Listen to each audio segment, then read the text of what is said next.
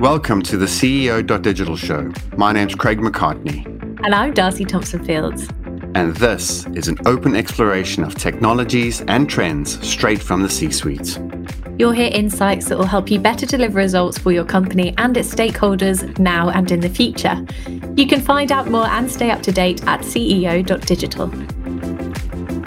Today's guest is Josh Olson, Global Head of Experience Solutions and GSI Sales at VMware. Starting out his IT career in the mid 90s, Josh worked at prestigious organisations including UUNet, Verizon, EMC, and Oracle. He now heads up a strategic division at VMware, helping to bring experience led workplaces to an array of enterprises. Josh also holds an MBA in management from St. Cloud State University. Josh, welcome to the CEO.digital show.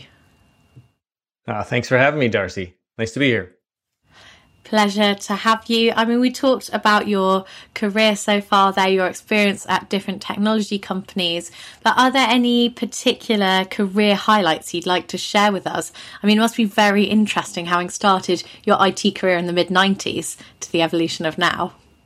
I'll tell you, it, one of the craziest things is 20 years later, right? Seeing these ideas that we were just like, you know, ideas in your head back in the uh, 90s. A lot of things like remote work and the ability to do telehealth or distance learning and those kind of concepts and e-commerce. All of that stuff we were basically trying to sell companies on back then at UUNet. We were trying to sell them on the idea that we would actually be able to uh, fulfill this with them. And a lot of them came back and said, no, I've got my online brochure. We're good. And then now 20 years later, they're all like, Oh, of course we have to do this. As a matter of fact, you need to be able to enable this on everybody's phone at any moment, right? So it's kind of a really interesting transition that the world's gone through over the last 20 years. Absolutely. And when it comes to your personal career experience, have there been any key lessons? Yeah, definitely. You know, from that early on in the in the 90s from the UUNet days and kind of helping people kind of get a grasp around what's the potential. I, I what I've realized is a couple of key things. One is to help folks understand the true potential of technology and to believe and trust in yourself because it takes time for these transitions to happen right? Multiple different companies throughout my the, my career, I've seen that same transition happen. It just takes time, and you got to uh, believe in yourself, believe in what you're doing, and believe in the customer, and they help them with these challenges. And there's a lot of really interesting things that can come of that, especially like I've had a lot of work in the medical device space and things like that that have really been transformative over the years. And as far as kind of, you know, you've worked on some really key technology household names there. Have you found kind of any consistencies within the different technology organizations you've worked for, or do you find that each of them are really quite unique in their approach? I would say you know, when I'm working with my team and we're a global team, and one of the things that we try to look for is what's the company or organization's reason for being? Why do they exist? Because each company actually, if you think about it, they wouldn't exist if they were identical to their competitors. There's like a reason for them to be there. And so when you start to think through what's their reason for being, you then get immediately to, okay, they're doing something different for their customers. And how are they doing that? It gets directly uh, related to what are they doing for their employees? And how are they enabling and, and, training and everything else that goes into helping an employee treat the customer the way they want them treated so that they can actually attach to their brand differentiator or what I call brand experience. Well, let's get a little bit more kind of into your current role. So, as a global head of experience solutions and GSI sales, what does your role entail? Oh, good question. a lot, actually. So it's a sales role. So we're helping customers better adopt and understand what's called end user computing technologies, our software that our company creates, that VMware has, right? And so what our global team does is we actually do look at the customer's potential reason for being and what are their board of directors initiatives? How do we help them achieve those big, bold goals and do so with their employees? Because when you kind of understand the high level and bring it down to the individual level, now you actually have some really interesting things where you can say, I get what their strategy is, but there's this hiccup in the middle there's some challenge around what the middle manager is trying to do and how they're trying to do it and how it actually gets executed in the field. Here's the issue. And if we can leverage technology to do digital workflows or other ways of connecting people to their digital resources that are meaningful and powerful, then we can do something really unique, right? And that's what our team looks to do.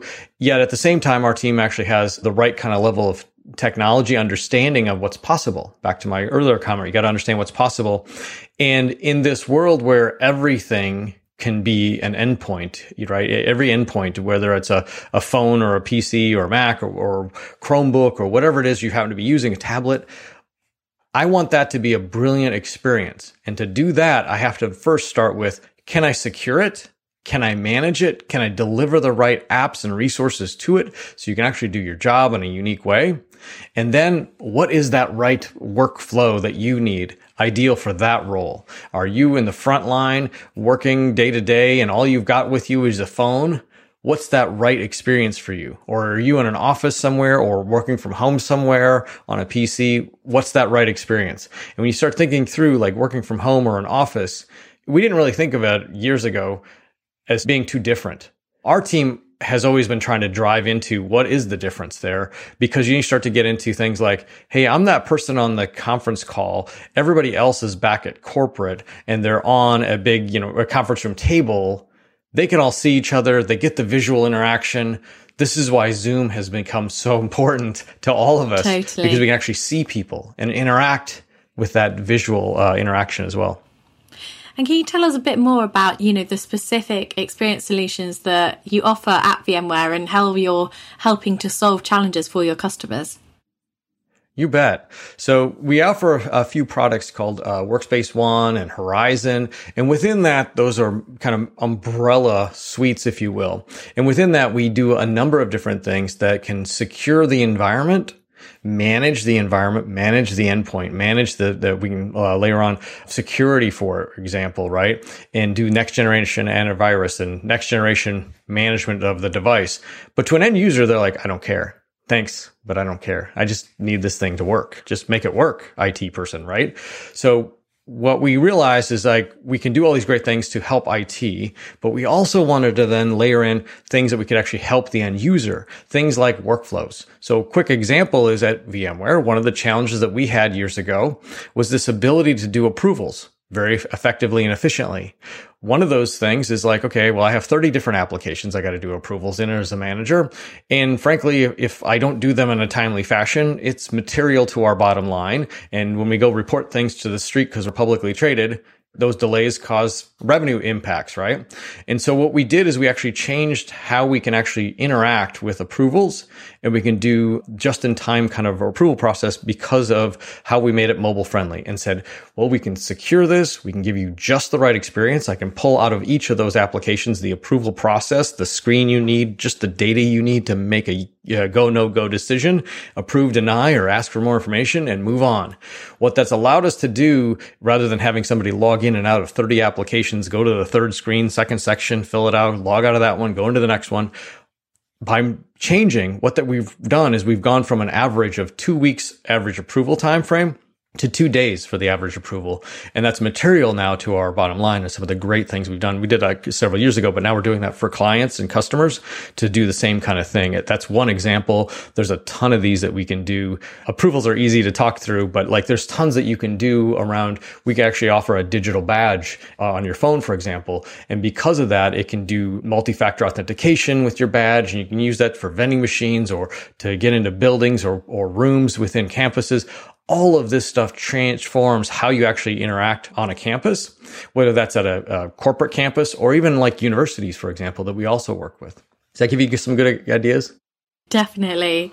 And it's interesting as well, because you, you did kind of touch on earlier there how important experience has become, you know, employee experience, customer experience, workplace experience, especially as we've been living through the COVID 19 pandemic and have had to kind of adjust the way we work and work with distributed workforces.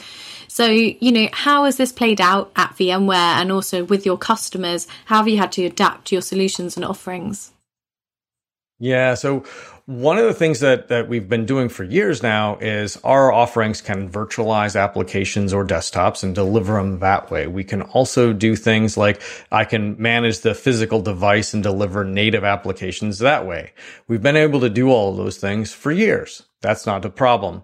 But what we've done is we've realized a user may move between different devices as well as between different virtual and physical kind of environments and applications. So now what we've been doing over the last few years is to focus on the any. We call it the anywhere workspace. And what we can do is we can deliver any application of any kind, SaaS or native or virtualized, whatever, to any device, whether that's an Android, iOS, tablet or phone or PC or Chromebook or Mac, any of that, inclusive of things like, by the way, I can manage a watch or I can manage your, your TV, for example. Like there's a lot there that we can do, especially gets interesting when you start talking about some of the AR, VR glasses that we can also manage and deliver these experiences to. So now we can manage anything, secure anything. So now what I can do with that as an experienced person is say, what's the right thing? What's the right way to consume this data and information? And what's that best experience for you?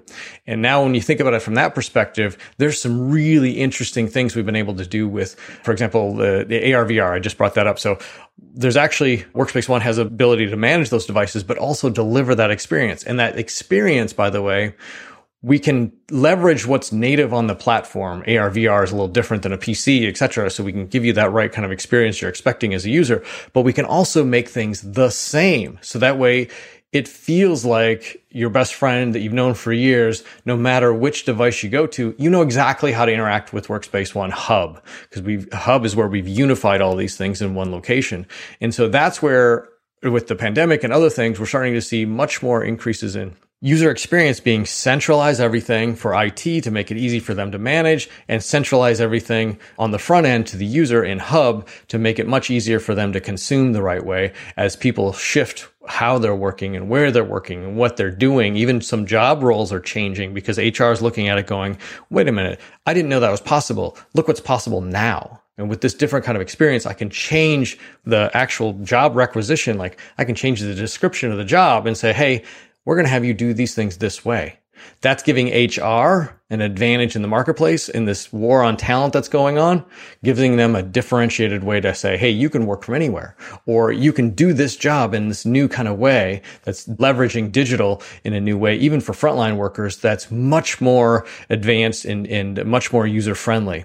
All of that's leading towards hopefully a better employee experience, which leads to HR being able to attract and retain better workers.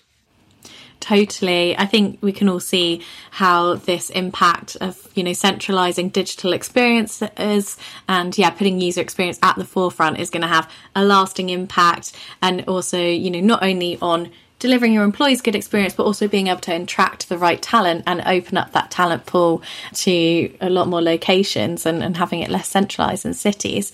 One of the risks that does come with this is the increased risk from a security perspective, particularly an IT security perspective.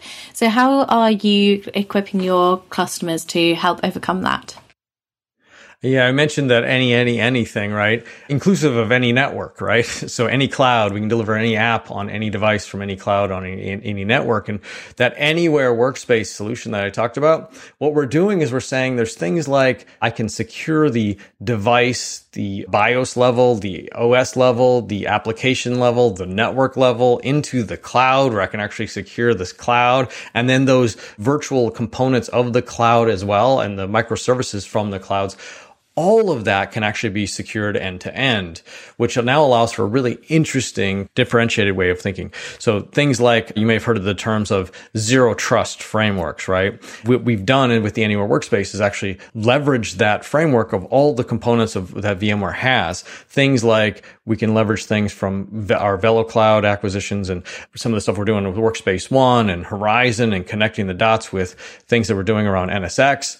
What that allows us to do is to secure and micro segment on the networking layers.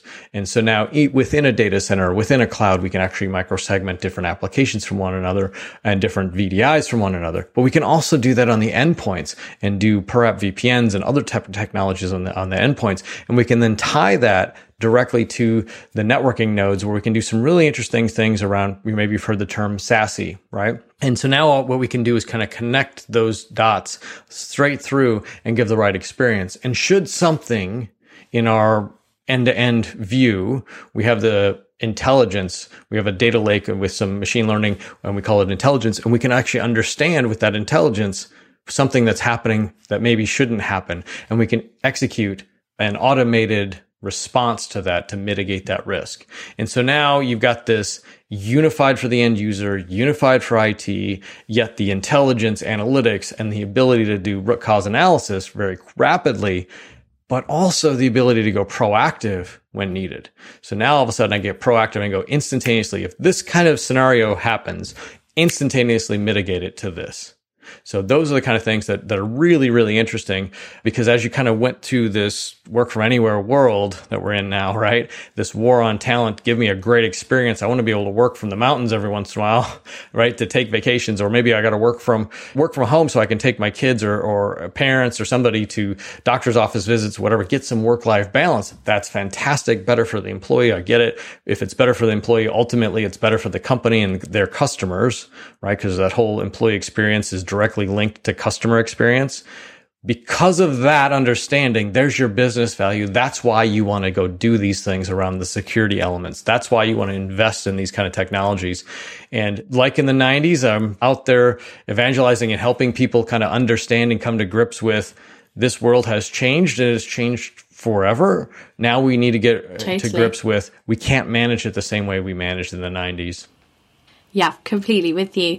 It was great to talk kind of touch on some of the technologies there from a security standpoint, but are there any kind of key technologies or digital transformation trends that you see leading this digital, both kind of employee and customer experience?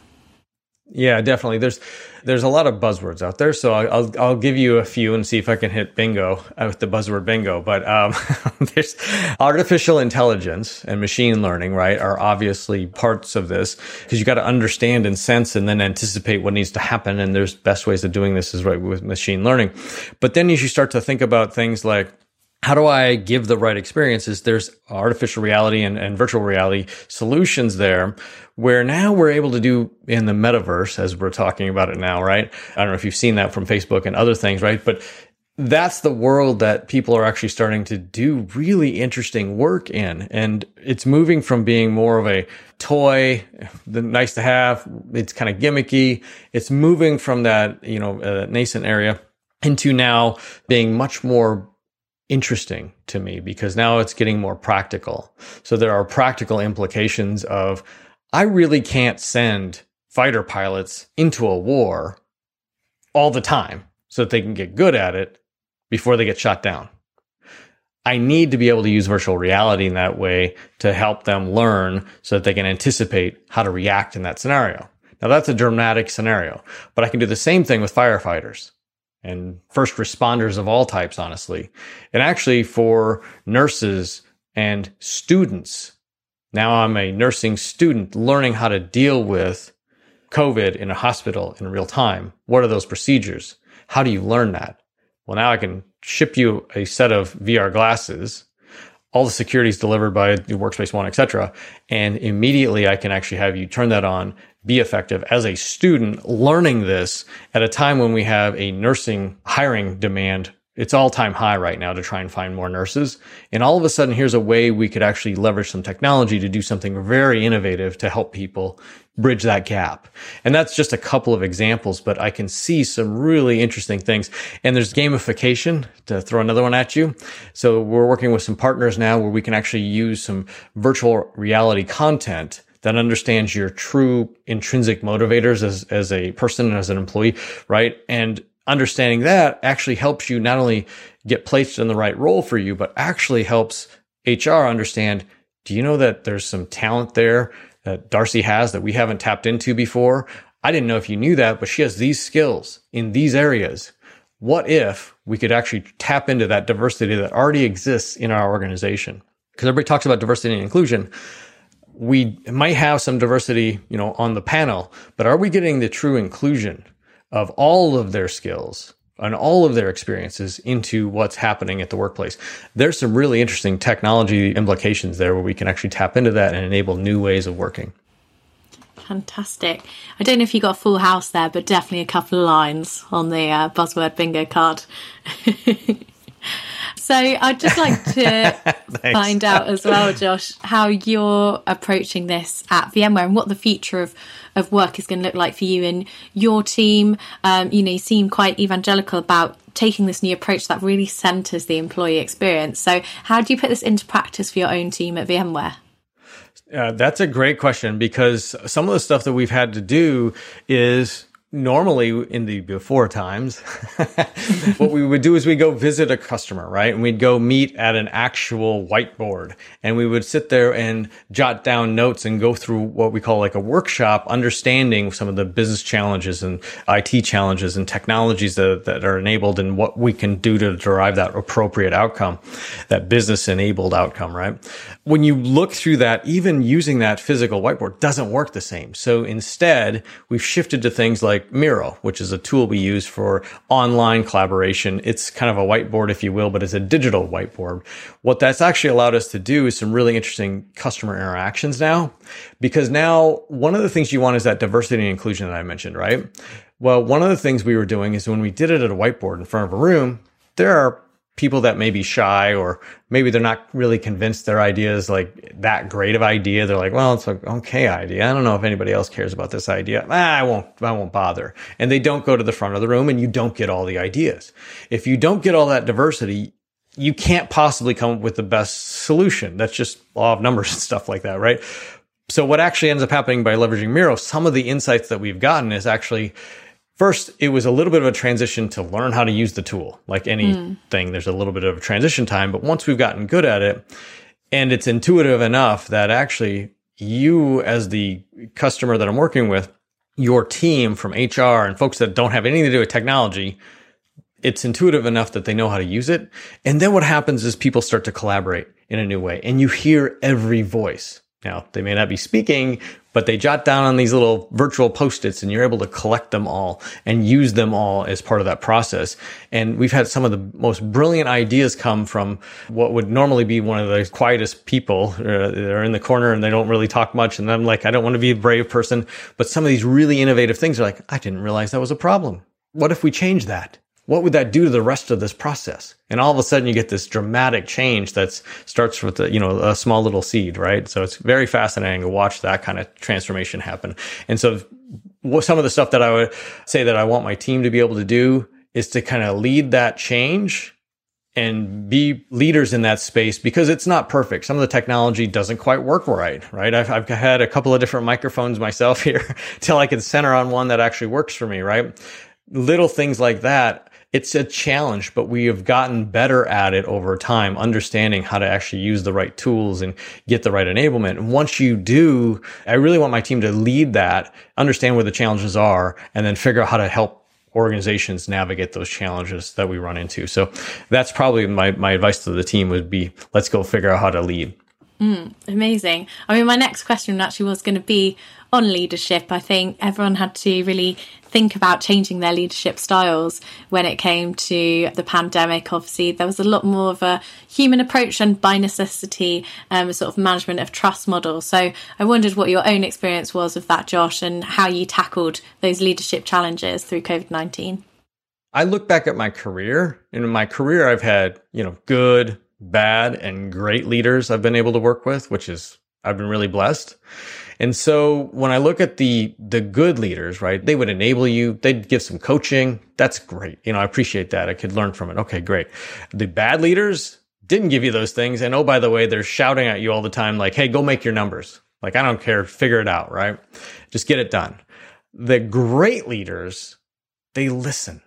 And then they say, I don't know if you're familiar with the concept of servant leadership, but a servant leader is almost like you turn the organization upside down and you say, everybody works for the person closest to the customer because ultimately we all work for the customer.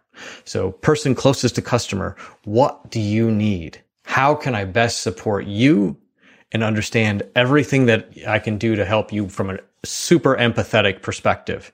Because if I get really empathetic, and I'm, I'm, talking about corporate empathy here for we're asking you to do this job with this client in this way, and understanding that holistically, now I have this great insight as to, wow, you know what? I guess what we're asking Darcy is pretty hard to do. How do we change it? How do we make it better, faster, easier? Because if we can fix it for Darcy, we're probably fixing it for our entire front line, anybody that's, you know, working with customers. And we're probably changing it for a brilliant customer experience, which customer experience is a fancy way of getting into the experiences that customers have, but likewise, it's it gets to the core of how companies make their money and what companies really care about. They care about revenue, profitability, and loyalty which loyalty ends up being delayed revenue and profitability. So if you think about those and that's your customer experience you're trying to get to, enabling brilliant employee experience through empathy on how they would do it and trust, right? Those are the backbones, I think, as leaders, we have to enable our employees to be able to do that. And in doing so, you're actually challenging the employees, the frontline people to actually think like leaders and lead their customers in that same kind of servant leadership way. Yeah, servant leadership. I love that customer first approach. You're hearing so much about customer experience and customer experience driven business models across organizations at the moment. But yeah, I've never heard of it put that way from a management perspective. So really interesting. I also wondered, Josh, if there, you kind of mentioned it there, you've had different leaders across the board, you know, across your career and your different roles spanning back over 20 years. Is there one particular leader you've had who stood out? Yeah, I would say, you know, one of them that really stood out to me, there's actually a couple. you UUNet, John Sidgmore was the one of the uh, founder CEO, right? That he did a great job enabling and believing in folks and just gave you the power and the, and the passion came through that you just believed in yourself that you could do it, right? I would also say Sanjay Poonen, more recently at VMware, he embodied servant leadership and really kind of pushed all of us to kind of think that same way. And whenever I would have a challenge and I would bring it to him, he welcomed it. He said, Hey, fantastic. Appreciate uh, what you're doing here, Josh. How can I help? that's the kind of stuff that I mean, uh, that's been really influential on myself and my, my leadership style. Fantastic. Great examples there, Josh. And before we move on to our quick fire round and get to know you a little bit better, I just wanted to touch on what you think the wider global cultural economic impact of this shift in working remotely and of centering employee experience could be. Oh, that's fascinating. Okay.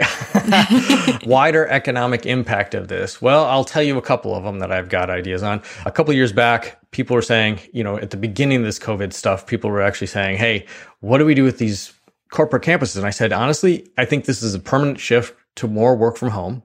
And I don't think it's a bad thing. But they're like, what do we do with all this real estate? And I said, sell it because you're not going to need that asset the same way. You're still going to have locations where people need to congregate for meetings and things like that to launch a project or to follow up on a project occasionally. But for the majority of the time, you're going to have fewer employees reporting every day to the office. That does a couple of things. One, your ESG goals around sustainability you have a much reduced carbon footprint. As a matter of fact, we've built a calculator for clients that actually want to understand how the impact of Workspace ONE has on them being able to work from home, work from anywhere, and allow people to work that way because it changes their carbon footprint because you're not having all that commuting back and forth, right? Which is a big driver. But there's other things too that are really interesting here from a diversity and inclusion perspective. That's also been fascinating because one of the things that's interesting around VMware's in the in the Bay Area, right, in the Palo Alto area, frankly, you've got to be quite wealthy to live there because you got to buy a house there, which is well above the normal average across the uh, Americas, right? So as you start to think about that, you start to go, wait a minute, you already have to be rich in order to have a great job, to be able to do a good job in, in, in your field, etc. You don't need that anymore. Like I can hire anybody from anywhere, which allows this brilliant breath of fresh air into HR talent pool circles, right? So the HR talent people can actually tap into the best talent wherever they are. And I don't care if that's somebody in an inner city that's in an impoverished neighborhood living in a small, tiny apartment, as long as they've got decent internet access, they can go through and do remote schooling and they can learn well beyond what the what they might learn at their local school or you know maybe it's K-12 or something education they can go well beyond that and go into getting additional university degrees as well as getting certifications as well as getting an internship and an actual job all without ever having to leave that particular apartment. Now, you obviously want to get out of the apartment once in a while, but the idea is it really opens things up for them to get to economic freedom faster, which allows them to move up through the economic life cycle, if you will. And that part is really encouraging to me on the potential impact for good that technology can have. Yeah, great point. Perfect. Well, thanks so much for those insights, Josh. Yeah, I'm going to move on to our quick fire round. This is our round basically where we just ask a, a few short, sharp questions and get a few short, sharp answers back to move away from the business side of things and hear a bit more about Josh the human. So, starting with Josh, can you tell me what's your guilty technology pleasure? Oh, that's fun. I guess I'll go with when my son's not around, sometimes I'll go over and grab his Xbox and, and uh, I'll actually play his Xbox and, and some of his games just just because I want to be a you know twelve year old kid again. I guess I don't know. Fair enough. Do you have a favorite game? I've been getting lately into the, the, He's got a number of Star Wars games, and so I've been into this uh, Last Jedi one that I've been having a challenge trying to get through the levels. Love that. Also, this is quite relevant now as we sort of move away from the traditional desk and go to working from anywhere. But what's your essential desk item? What's the one thing you can't work without? That's it. Yeah. You know, given that some thought here, I got to go with the microphone. I've had like different conversations and all of this work from home where people were like, what, what, what'd you say? Can you say it again? Can you say it again? like all of that. Couldn't quite hear that. Like Oh, okay, yeah. I can't handle it. I had to get a microphone that can just hear me nice and clear. So I would go with a microphone for me. Perfect. I'm sure our listeners appreciate your good microphone as well. And lastly, Josh, could you share if you have a, a quote that you live by? For me, it uh, Bible verse that I can do all things through He who strengthens me. Like that for me is a quote that I try to live by every day. Perfect. Thanks so much, Josh. It's been such a pleasure to have you on the show. Thank you. It's been great, Darcy. Appreciate it. And thanks to our listeners. I hope you enjoyed these amazing insights on employee experience. If you'd like to hear more from Josh, we're actually going to be doing an event with him in association with VMware and NTT Data for our US audience on November 17th. That's going to be kicking off at 1 pm Eastern Time. So we'll drop a link in the show notes and hope to see you there. Please, in the meantime, rate, review, and subscribe. Thanks for listening.